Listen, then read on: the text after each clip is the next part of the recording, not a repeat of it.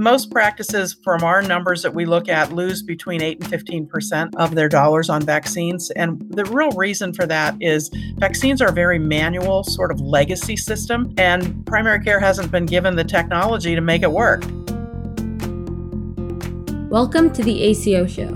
Today, Josh is joined by Dr. Wanda Filer, the Chief Medical Officer of VaxCare as well as a practicing family physician and a past president of the American Association of Family Physicians.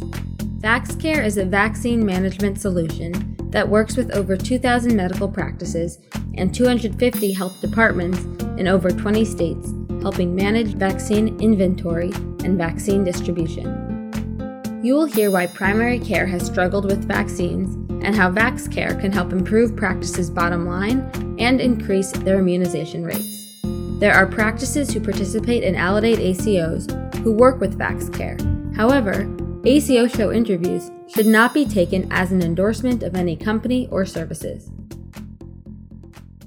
Welcome to the ACO show. I'm Josh Israel, an Aledade Medical Director, and I'm joined today by Wanda Filer, the Chief Medical Officer of VaxCare.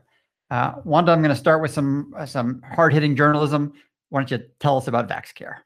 Sure. Well, uh, Josh, thanks for having me. I, as you said, I'm the chief medical officer. I am a practicing family physician in York, Pennsylvania, um, and past president of the American Academy of Family Physicians. When I was on the road for the Academy hundreds of days a year, I started to hear an awful lot from my colleagues around the country about their pain points around vaccine. And um, many of them were giving up vaccine. They were uh, embarrassed by it. They, it wasn't the kind of practice of, of, medicine they wanted to pursue. But as we know, in in many places, vaccines are upside down for practices financially, and that's really what attracted me to VaxCare. VaxCare is a company headquartered in Orlando. We now work with over 2,000 practices and about 250 health departments in 22 or 23 states. We've got about 10 more states in the process of being opened. And, and the gist of VaxCare is if, let's say, you own your practice and you're sitting on maybe $30,000 of vaccine inventory that you've purchased through your hard earned capital, we come in and we will. Um, over a period, a, a, short period of time, buy that inventory back from you and put it into our inventory, and then we put you on an automatic vaccine replenishment system, so that every couple of weeks, uh, a shipment shows up in your in your office with replenishment vaccine. If you use a Prevnar or a Gardasil or, you know, uh, just about anything shingrix we will make sure that we we have a track record of that and we will make sure you always have usually three to four weeks of vaccine on hand. And this is all vaccine across the lifespan. So we do pediatric vaccine we do um, part d all the adult vaccine and uh, we put you on that. You get those vaccines on consignment at no cost to you. And then we also give you a technology, a device whereby um, you put it in, you put the order into your electronic health record. There's a device sitting next to the refrigerator in the nurse's station, and the nurse pulls the vaccine out, scans it into our device, and a whole bunch of things happen with that scan. It bills the vaccine out to the payer. It automatically tells us that we need to replenish a dose for you. If the state allows it, it puts it up to the state registry and it puts it right into your EHR with the, the lot number and the barcode. So it saves the staff a heck of a lot of time. And it also lowers the error rate, which is pretty cool.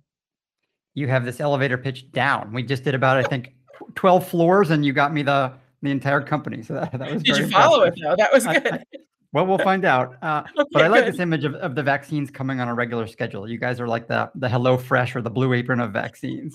I love that. Yeah, I got to cook somewhere in my life.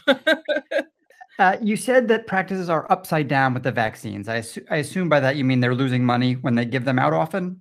Yeah, that's that is the perception, and in our experience, it is the, is reality for a, a large percentage of primary care practices. Um, when I say primary care, peds, family medicine, um, and adult internal medicine, we most practices from our numbers that we look at lose between eight and fifteen percent of their dollars on vaccines. And the real reason for that is vaccines are a very manual sort of legacy system, and primary care hasn't been given the technology to make it work. And so it's hard for an average practice to order a dose and be able to track it all the way through down to when they, to know if they got paid for it. And so if you've got a really busy office like I do and you you know, you've got a, uh, you order Prevnar, for instance, at $200 a dose, you know, good vaccine, um, but not inexpensive. And you, and the nurse gets busy and she throws it into her pocket because she's doing an EKG in one and, you know, cleaning out ears in room three. Um, and room two, she administers it, but she never turns it over into the billing process. You'll never get paid on it. And it will take you the rest of the box appropriately done to just break even. And so when we go into a practice, we we often will ask them, show us your invoices for last year, the vaccines that you've ordered, and then show us what your billings are. And most of the practices that we that you know that ask us to look at this with them will lose between eight and fifteen percent. And so what we do at the as as as we you get into our system, um, we bill for both the vaccine and the admin fee. That's required by the Centers for Medicare and Medicaid. And then at the end of every month, we cut you a check for all of your admin. So if you've given 50 doses, you get a check, you know, for those 50 doses administration fee. So you are actually the ones who bill Medicare for the service? We are Medicare, Medicaid, uh, commercial plans. We have um, hundreds of payer contracts around the country. So we bill for both the vaccine and the admin fee. And then, because um, it's really the vaccine that is our vaccine that we're billing, we get a standard net in network contract with the payers. We don't get any better pricing than you know any other practice. And VaxCare is considered a mass immunizer by CMS. Um, and so that's how we operate in that in that capacity. And then, as I said, at the end of uh, you know, every month we send a check back to the practice for their administration fees for the doses they've given that month. You and Bill Gates, the the mass the mass immunizers. No, yeah, I don't know about that. I I won't go there. You're saying that the practices are upside down and that VaxCare is a solution to that. Uh, how much of a difference does it make? Uh, you know, how far into the black can you get a practice on this? Most practices if i look at the statistics and i see them every month most practices will make more money on vaxcare because they they cut that loss and leakage.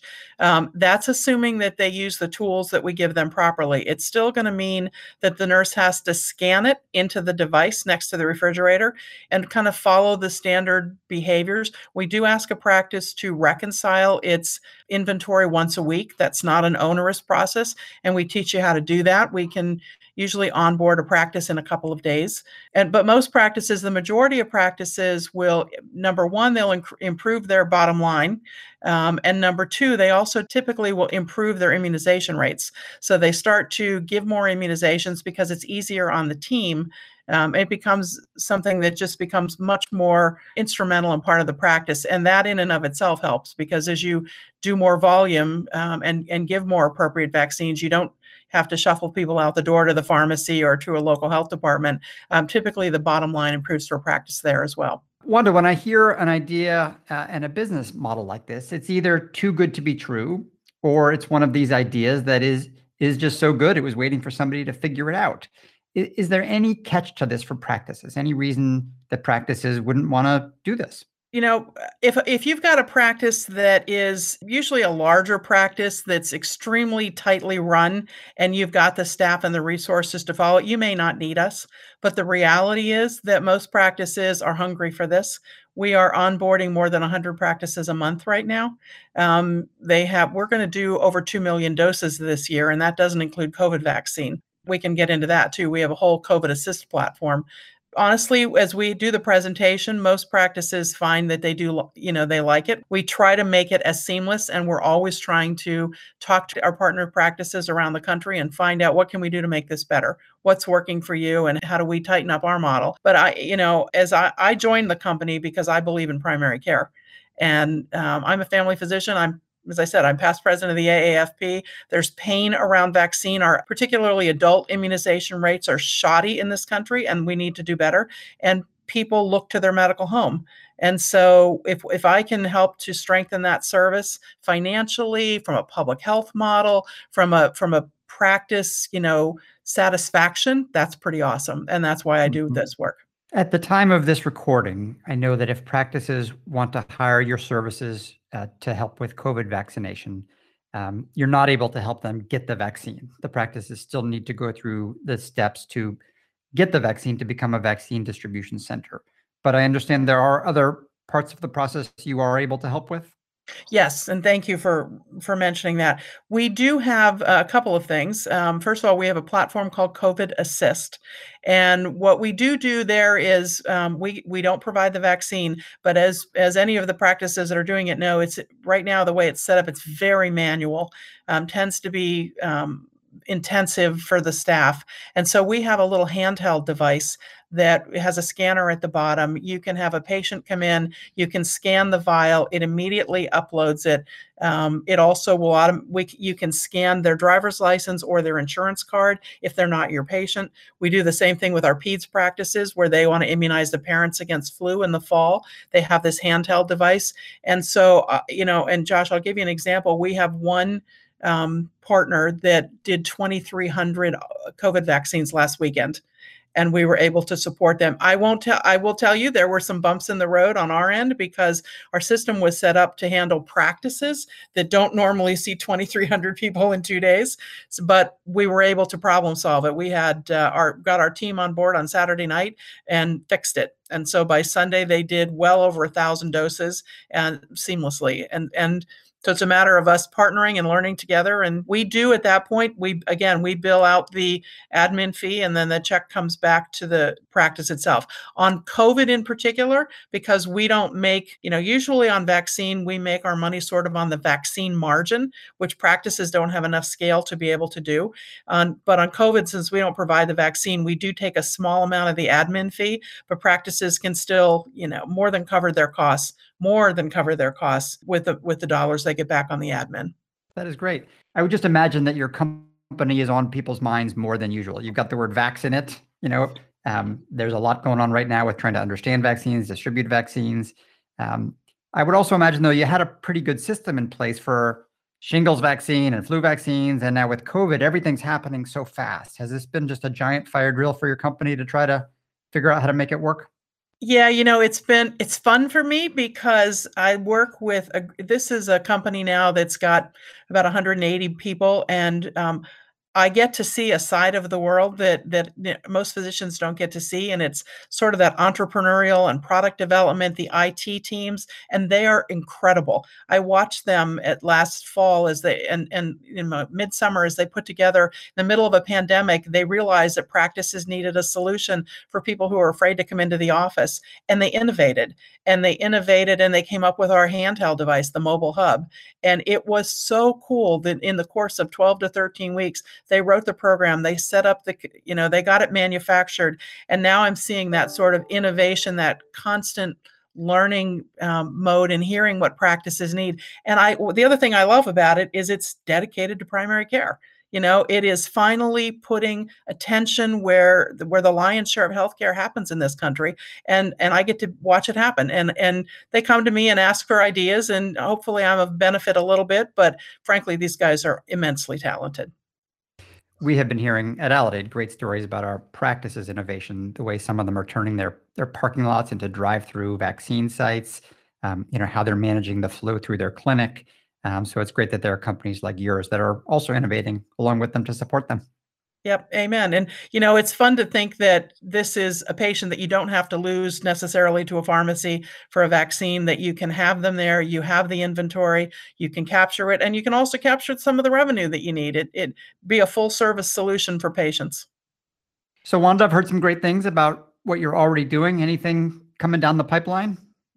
Yeah, you know, Josh, thank you for asking. Uh, we have this this technology, obviously, that helps us with inventory. We have this this business model and a tremendous network of partners across our states.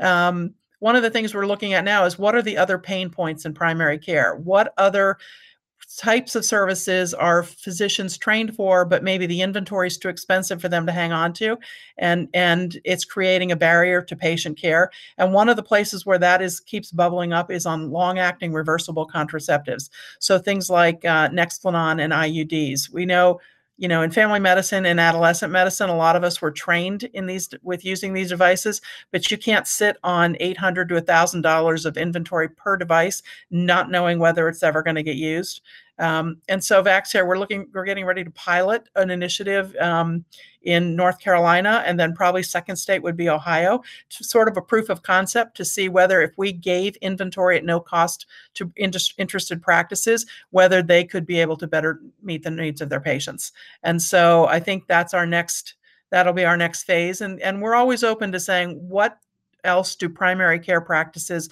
want and need that they can't afford to do right now that we can help them to do a better job of patient care. If any practices are listening to this and they want to learn more about what you're doing or to sign up, what should they do? Um, send me an email at wfiler, W-F-I-L-E-R, at vaxcare, V-A-X-C-A-R-E dot com. Easy enough. All right, Wanda Filer, Chief Medical Officer of VaxCare. Thanks for talking with me. Thanks so much. This episode of The ACO Show was produced by Brittany Barnes and Hannah Posner. Our theme music is by Donna Korn.